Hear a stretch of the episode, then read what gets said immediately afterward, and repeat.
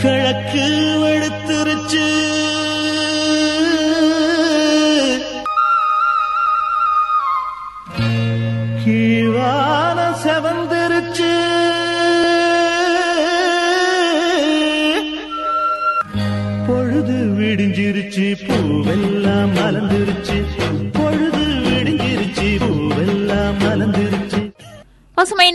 அனைவருக்கும் இனிமையான காலை வணக்கம் கூறி நாம் இணையவிருக்கும் இந்த இனிய நிகழ்ச்சி. உலகை சுற்றி ஒரு வலம் போகும் ஊர்கோலம் போவோமா? இந்நிகழ்ச்சியை உடனே வழங்குவோர் கும்பகோணம் பாத்திரக்கடை மற்றும் மதர்லேண்ட் கிரானைட்ஸ் அண்ட் டைல்ஸ். ஒவ்வொரு நாளுமே நம்மளோட ஊர்கோலம் போவோமா நிகழ்ச்சியில பல்வேறு ஊர்கள் குறித்த தகவல்களை தான் நான் உங்ககிட்ட பகிர்ந்துட்டு இருக்கேன் அந்த வகையில இன்னைக்கு பார்த்தோம் அப்படின்னா திண்டுக்கல் நகரத்துக்கு பெருமை சேர்க்கும் விதமா இருக்கக்கூடிய பல்வேறு ஊர்கள் குறித்த தகவல்களை தான் நான் உங்ககிட்ட பகிர்ந்துக்க இருக்கேன். அந்த வகையில முதலாவதா பார்த்தோம் அப்படின்னா மதிக்கெட்டான் சோலை. மதிக்கெட்டான் சோலை அப்படிங்கறது அடர்ந்த வனப்பகுதியா இருக்கும். இத சோலைக்காடு அப்படின்னும் ஈரக்காடு அப்படின்னும் சொல்லுவாங்க வனப்பகுதியில பரவி கிடக்கக்கூடிய சருகுகள் மழைநீரை சேமித்து வைத்துக் கொள்ளுது. இந்த காட்டுக்குள்ள சென்றோம் அப்படின்னா எங்க திரும்பினாலுமே ஒரே மாதிரி தான் இருக்கும். அதனால திசையவே அறிய முடியாது. இதனால பலரும் திசை மாறி சென்று விடுவாங்க. இப்படி மதியை மயக்குவதனால இந்த பகுதிக்கு மதிக்கெட்டான் சோலை அப்படின்னு பெயர் வைத்திருக்கிறாங்க. இந்த பகுதியில காட்டு மாடு மான் சென்னாய் போன்ற விலங்குகளும் இருக்குது. இந்த மாதிரி திண்டுக்கல் நகருக்கு பெருமை சேர்க்கும் விதமாய் இருக்கக்கூடிய பல்வேறு இடங்கள் குறித்த தகவல்களை கேட்டு அறியலாம். ஒரு இடைவேளைக்கு பிறகு. கிழக்கு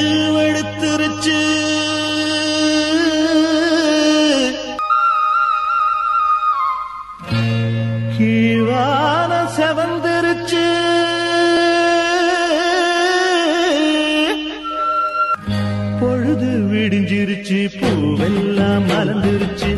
பொழுது விடிஞ்சிருச்சு பூவெல்லாம் மலர்ந்துருச்சு. பசுமை தொண்ணூறு புள்ளி நான்கு உங்கள் முன்னேற்றத்திற்கான வானொலியில் நாம் இணைந்து கேட்டுக்கொண்டிருக்கும் இந்த இனிய நிகழ்ச்சி உலகை சுற்றி ஒரு வலம் போகும் ஊர்கோலம் போவோமா?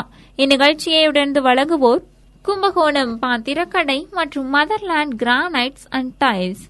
இன்னைக்கு நம்மளோட ஊர்வலம் போவோமா? நிகழ்ச்சியில திண்டுக்கல் நகரத்துக்கு பெருமை சேர்க்கும் விதமா இருக்கக்கூடிய பல்வேறு ஊர்கள் குறித்த தகவல்களை தான் நான் உங்ககிட்ட பகிர்ந்துட்டு இருக்கேன்.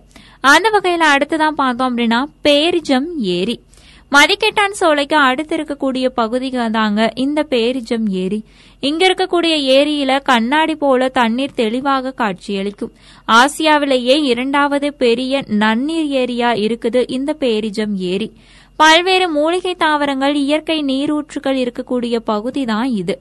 இந்த பகுதியில இருக்கக்கூடிய விருந்தினர் இல்லம் ரொம்பவே பிரபலமானதா சொல்லப்படுது. யானைகள் உட்பட பலவித விலங்குகள் உலா வரக்கூடிய பகுதி இது. இந்த பகுதிக்கு மின்சார இணைப்பும் கிடையாது. அடுத்ததா பார்த்தோம் அப்படின்னா தடியன் குடிசை. இது குறித்த தகவல்களை கேட்டு அறியலாம் ஒரு இடைவேளைக்கு பிறகு. கிழக்கு வெளுத்துருச்சு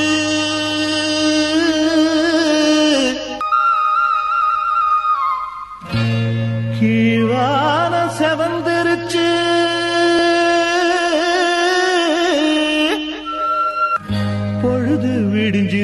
பூவெல்லாம் மலர்ந்துருச்சு. பொழுது விடுங்கிருச்சு பூவெல்லாம் மலர்ந்துருச்சு. பசுமை தொண்ணூறு புள்ளி நான்கு உங்கள் முன்னேற்றத்திற்கான வானொலியில் நாம் இணைந்து கேட்டுக்கொண்டிருக்கும் இந்த இனிய நிகழ்ச்சி. உலகை சுற்றி ஒரு வலம் போகும் ஊர்கோலம் போவோமா? இந்நிகழ்ச்சியை உடனே வழங்குவோர் கும்பகோணம் பாத்திரக்கடை மற்றும் மதர்லாண்ட் கிரானைட்ஸ் அண்ட் டைல்ஸ். இன்னைக்கு நம்மளோட ஊர்கோலம் போவோமா நிகழ்ச்சியில திண்டுக்கல் நகரத்துக்கு பெருமை சேர்க்கும் விதமா இருக்கக்கூடிய பல்வேறு ஊர்கள் குறித்த தகவல்களை தான் நான் உங்ககிட்ட பகிர்ந்துட்டு இருக்கேன் அந்த வகையில அடுத்ததான் பார்த்தோம் அப்படின்னா தடியன் குடிசை. கொடைக்கானல் ஒன்றியம் காமனூர் ஊராட்சியில இருக்குது. இந்த தடியன் குடிசை எனும் கிராமம். இங்க இருக்கக்கூடிய பட்டலக்காடு பிரிவு பகுதியில இதமான சீதோஷ்ண நிலை நிலவுது. இந்த பகுதியில புல்லாவளி நீர்வீழ்ச்சி வவ்வால் தோப்பு தாண்டிக்குடி முருகன் கோயில் போன்றவை இருக்குது. இங்க இருக்கக்கூடிய பொண்ணு மாப்பிள்ளைகள் காண்போர கவருது. இங்க அரசு சார்பில் நறுமண சுற்றுலா மையமும் அமைக்கப்பட்டிருக்கு. என்ன நேர்களை இன்னைக்கு நம்மளோட ஊர்கோலம் போவோமா நிகழ்ச்சியில திண்டுக்கல் நகருக்கு பெருமை சேர்க்கும் விதமா இருக்கக்கூடிய பல்வேறு இடங்கள் குறித்த தகவல்களை நான் உங்ககிட்ட பகிர்ந்துகிட்டேன். கண்டிப்பா இந்த விஷயங்கள் உங்களுக்கு ரொம்பவே பிடிச்சமானதா அமைந்திருக்கும். இனி வேறொரு நிகழ்ச்சியில் உங்களுடன் இணையும் வரை உங்களிடமிருந்து விடைபெற்றுக் கொள்பவர் உங்கள் இனிய தோழி இளமதி. தொடர்ந்திருங்கள் பசுமையில் வரும் நிகழ்ச்சிகளோடு. நன்றி நேர்களே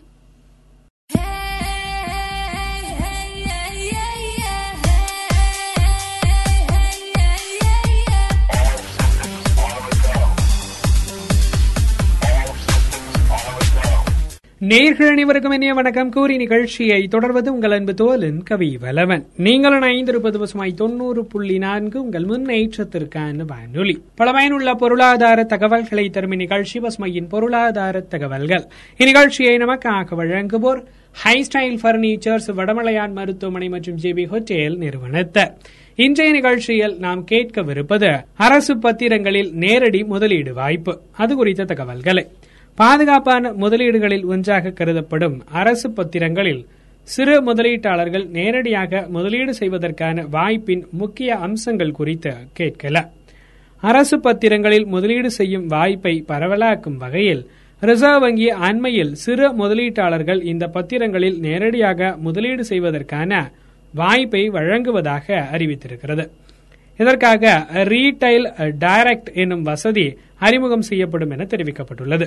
அரசின் கடன் வாங்கும் திட்டத்திற்கு உதவுவதோடு இந்த வாய்ப்பு சிறு முதலீட்டாளர்கள் கடன்சார் முதலீட்டை மேலும் பரவலாக்கிக் கொள்ள உதவும் என கருதப்படுகிறது. வைப்பு நிதி முதலீட்டிற்கு போட்டியாக இது அமையலாம் என்றும் கருதப்படுகிறது.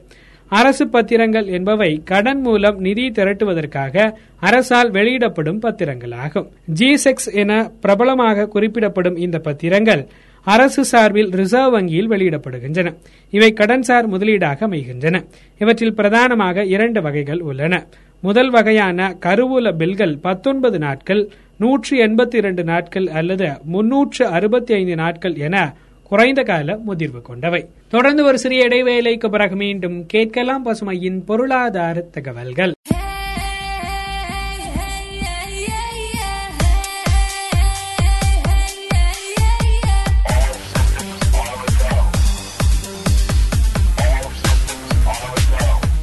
நீங்கள் இணைந்திருப்பது பசுமை தொண்ணூறு புள்ளி நான்கு உங்கள் முன்னேற்றத்திற்கான வானொலி. பல பயனுள்ள பொருளாதார தகவல்களை தரும் இந்நிகழ்ச்சி பசுமையின் பொருளாதார தகவல்கள். இந்நிகழ்ச்சியை நமக்காக வழங்குவோர் ஹை ஸ்டைல் பர்னிச்சர்ஸ் வடமலையான் மருத்துவமனை ஜிபி ஹோட்டல் நிறுவனத்தார். இன்றைய நிகழ்ச்சியில் நாம் தொடர்ந்து கேட்கவிருப்பது அரசு பத்திரங்களில் நேரடி முதலீடு வாய்ப்பு. அது குறித்த தகவல்களை. கடன்சார் பத்திரங்களின் இரண்டாவது வகையாக டேட்டட் செக்யூரிட்டிஸ் எனப்படும் இரண்டாம் வகை பத்திரங்கள் நீண்ட கால நோக்கிலானவை. இவை ஐந்து முதல் நாற்பது ஆண்டு கால முதிர்வு கொண்டவை. இந்த பத்திரங்கள் அரசால் வெளியிடப்படுவதால் மிகவும் பாதுகாப்பானவை. இவற்றில் எந்தவித கிரெடிட் ரிஸ்கும் கிடையாது. ஆனால் வட்டி விகித ரிஸ்க் உண்டு. அதாவது வட்டி விகித போக்கிற்கு ஏற்ப வட்டி விகிதம் மாறும் வாய்ப்புள்ளது. இருப்பினும் முதிர்வு வரை வைத்திருந்தால் இந்த இடரையும் திறம்பட எதிர்கொள்ளலாம். வைப்பு நிதி போலவே இந்த பத்திரங்களும் வரி விதிப்புக்கு உட்பட்டவை. ஓராண்டுக்கு பிறகு இவற்றை விற்பனை செய்தால் நீண்ட கால மூலதன ஆதாய வரி உண்டு. ஓராண்டுக்கு முன் விற்பனை செய்தால் வரி வரம்பு விகிதம் பொருந்தும்.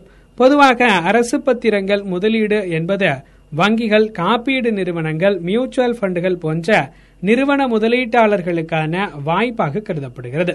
சிறு முதலீட்டாளர்கள் இதில் மறைமுகமாக பங்கேற்கலாம் என்றாலும் இந்த பத்திரங்களின் பணமாக்கும் தன்மை பெரிய தரையாக கருதப்படுகிறது. தொடர்ந்து ஒரு சிறிய இடைவேளைக்கு பிறகு மீண்டும் கேட்கலாம் பசுமையின் பொருளாதார தகவல்கள்.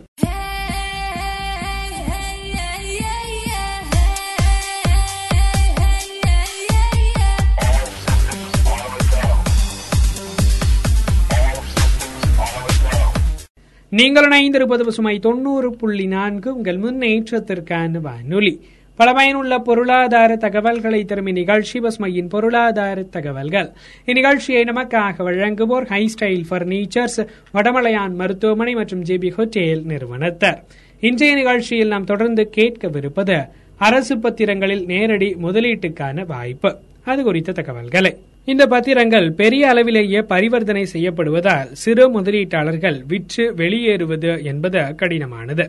தேசிய பங்குச்சந்தை என்எஸ்இ கோபிட் செயலி மூலம் இதில் சிறு முதலீட்டாளர்கள் பங்கேற்க வழி இருந்தாலும் பெரிய அளவில் வரவேற்பு பெறவில்லை. இந்நிலையில் தற்போது சிறு முதலீட்டாளர்கள் நேரடியாக அரசு பத்திரங்களில் முதலீடு செய்ய ரீட்டைல் டைரக்ட் மேடை மூலம் கணக்கு துவங்கும் வசதி அறிமுகம் செய்யப்பட உள்ளது. சிறு முதலீட்டாளர்கள் அரசு பத்திரங்களை வாங்குவது எளிதாக்கும் வகையில் இந்த நடவடிக்கை மேற்கொள்ளப்பட்டுள்ளது. நீண்டகால நோக்கில் முதலீட்டை நாடும் வட்டி வருமானம் எதிர்பார்க்கும் ஓய்வு பெற்ற நபர்கள் உள்ளிட்டோருக்கு இந்த முதலீடு ஏற்றதாக இருக்கும் என கருதப்படுகிறது. இந்த பத்திரங்களின் தன்மையை முழுவதுமாக புரிந்து கொண்டு இதில் முதலீடு செய்யல மியூச்சுவல் ஃபண்ட் வாயிலாக இவற்றில் முதலீடு செய்யும் வாய்ப்பும் இருக்கிறது. இன்றைய நிகழ்ச்சி இடம்பெற்றக்கூடிய கருத்துக்கள் யாவும் ஐக்கிய நாடுகள் சபையின் நீடித்த வளர்ச்சிக்கான இலக்குகள் இலக்கு எண் எட்டு கண்ணியமான வேலை மற்றும் பொருளாதார வளர்ச்சியின் கீழ் வருகிறது.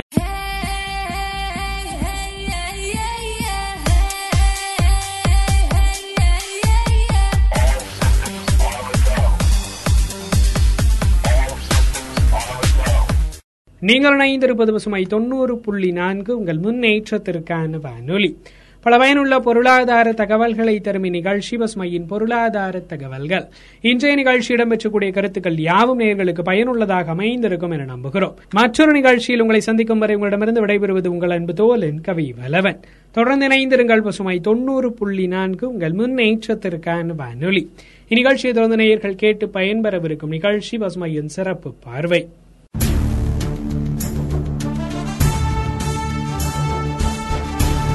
வணக்கம் நேர்களே பசுமை தொண்ணூறு புள்ளி நான்கு உங்கள் முன்னேற்றத்திற்கான வானொலியில் இது பசுமையின் சிறப்பு பார்வை.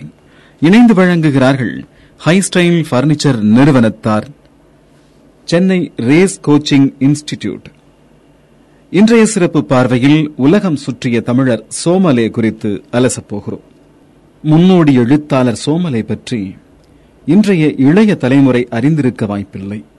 சோமலே என்பது அவர் பெயரின் சுருக்கம். சோம லட்சுமணன் என்பது விரிவு. உலகத்தை இந்தியாவை தமிழகத்தை சுற்றி வந்தார் என்பது மட்டுமல்ல அவருடைய சிறப்பு. சுற்றி வந்த இடங்களை பற்றிய பதிவுகளை இந்த தமிழ் மண்ணுக்கும் மக்களுக்கும் தந்தார். அவரைப் போல உலகத்தை சுற்றியவர்களும் இல்லை. அவரைப் போல் எல்லா மண்களிலிருந்தும் பயன்மிக்க குறிப்புகளை அள்ளி வந்தவர்களும் இல்லை. ஆயிரத்து தொள்ளாயிரத்து இருபத்தொன்றாம் ஆண்டு சிவகங்கை மாவட்டத்தின் நெற்குப்பை என்ற சிற்றூரில் பிறந்த சோமலே உலகம் முழுவதும் சென்றது வணிக நோக்கத்துக்காகத்தான். அவர்களுடைய பரம்பரை தொழிலான ஏற்றுமதி இறக்குமதியில் அனுபவம் பெற வேண்டும் என்பதற்காக மேற்கே அமெரிக்காவிலிருந்து கிழக்கே ஆஸ்திரேலியா வரை பல நாடுகளுக்கும் போய் வந்தார்.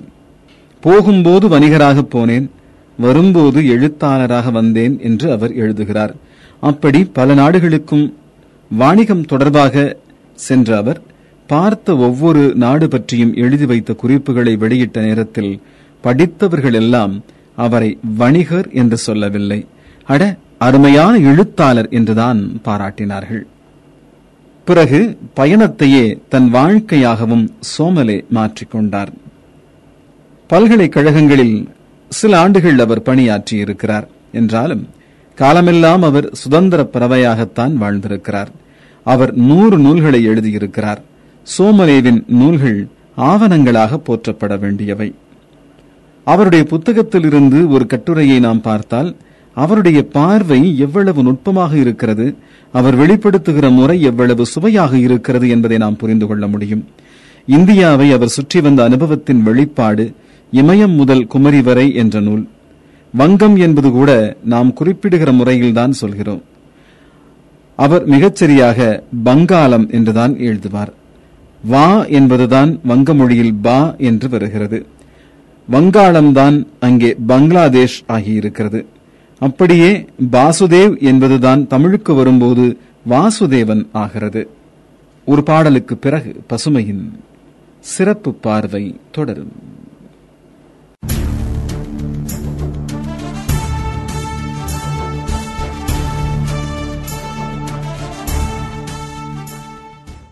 நீங்கள் கேட்டுக்கொண்டிருப்பது பசுமையின் சிறப்பு பார்வை. இணைந்து வழங்கிக் கொண்டிருக்கிறார்கள்.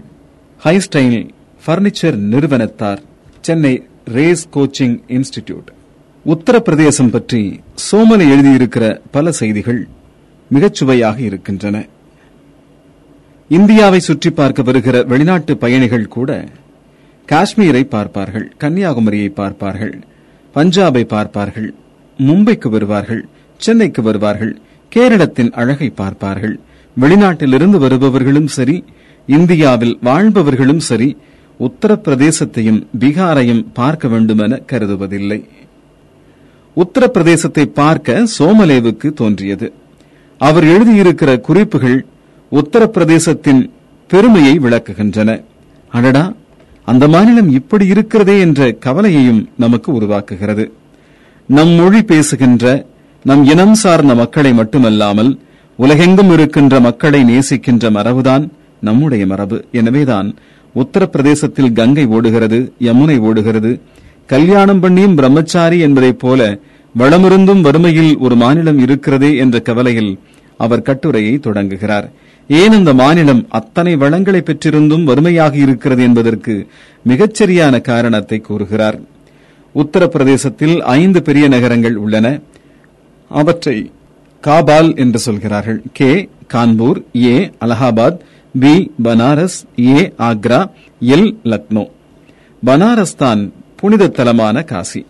உலக அதிசயமான தாஜ்மஹாலும் வணிகத்தலமான கான்பூரும் நேருடைய ஆனந்த பவனத்தை கொண்டிருக்கிற அலகாபாதும் அயோத்தியும் உத்தரப்பிரதேசத்தில் தான் இருக்கின்றன. அப்படி எல்லாம் இருந்தும் கூட ஏன் அந்த மாநிலம் வளம் பொருந்திய மாநிலமாக வரவில்லை என்பதற்கு மிக நுட்பமான பார்வையை அவர் வெளிப்படுத்துகிறார். அங்கே அடுத்தடுத்து கோயில்களும் மசூதிகளும் இருக்கின்றன. மதங்களில் அவர்கள் காட்டுகிற ஈடுபாட்டை வேளாண்மையில் காட்டவில்லை. அத்தனை நதிகள் ஓடுகிற போதும் முப்போகம் விளைவிக்க அவர்கள் முயற்சி செய்யவில்லை. வளமிருந்தும் அந்த மாநிலம் வறுமையில் இருக்கிறது என்பதை அறிவியல் பார்வையிலே அவர் எடுத்துச் சொல்கிறார். மேலும் ஒரு பாடலுக்கு பிறகு பசுமையின் சிறப்பு பார்வை தொடரும்.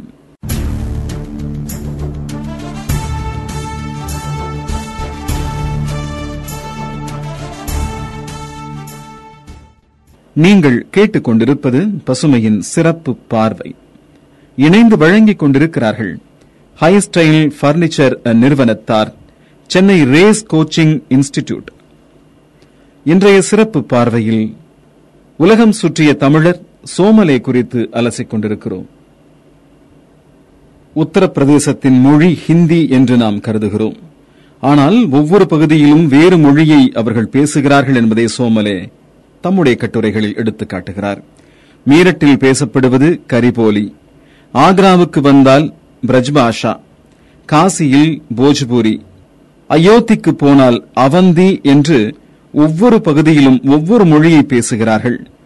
ஒருவர் சோமலேவை பார்த்து தூம்ர சகட விகரா மந்திரா பிரவேச அனுமதி பத்ரா வாங்கிவிட்டீர்களா? என்று ரயில் நிலையத்தில் கேட்கும்போது சோமலேவுக்கு இந்த கடமுடா சொற்களுக்கு அர்த்தம் புரியவில்லை. வேறொன்றுமில்லை. மிக எளிமையான பிளாட்பாரம் டிக்கெட் என்பதைத்தான் தூம்ர சகட விகரா மந்திர பிரவேசம் அனுமதி பத்ரா என்று சொல்கிறார்கள் என்று அவர் எழுதுகிறார். இதில் அனுமதி மட்டும்தான் நமக்கு புரிகிறது. எனவே அங்கு ஹிந்தி என்ற பெயரில் பல மொழிகள் பேசப்படுகின்றன என்கிற செய்தியையும் குறிப்பிடுகிறார். இது இந்தியாவை பற்றிய அவருடைய பயண பார்வை. உலக நாடுகள் வரிசை.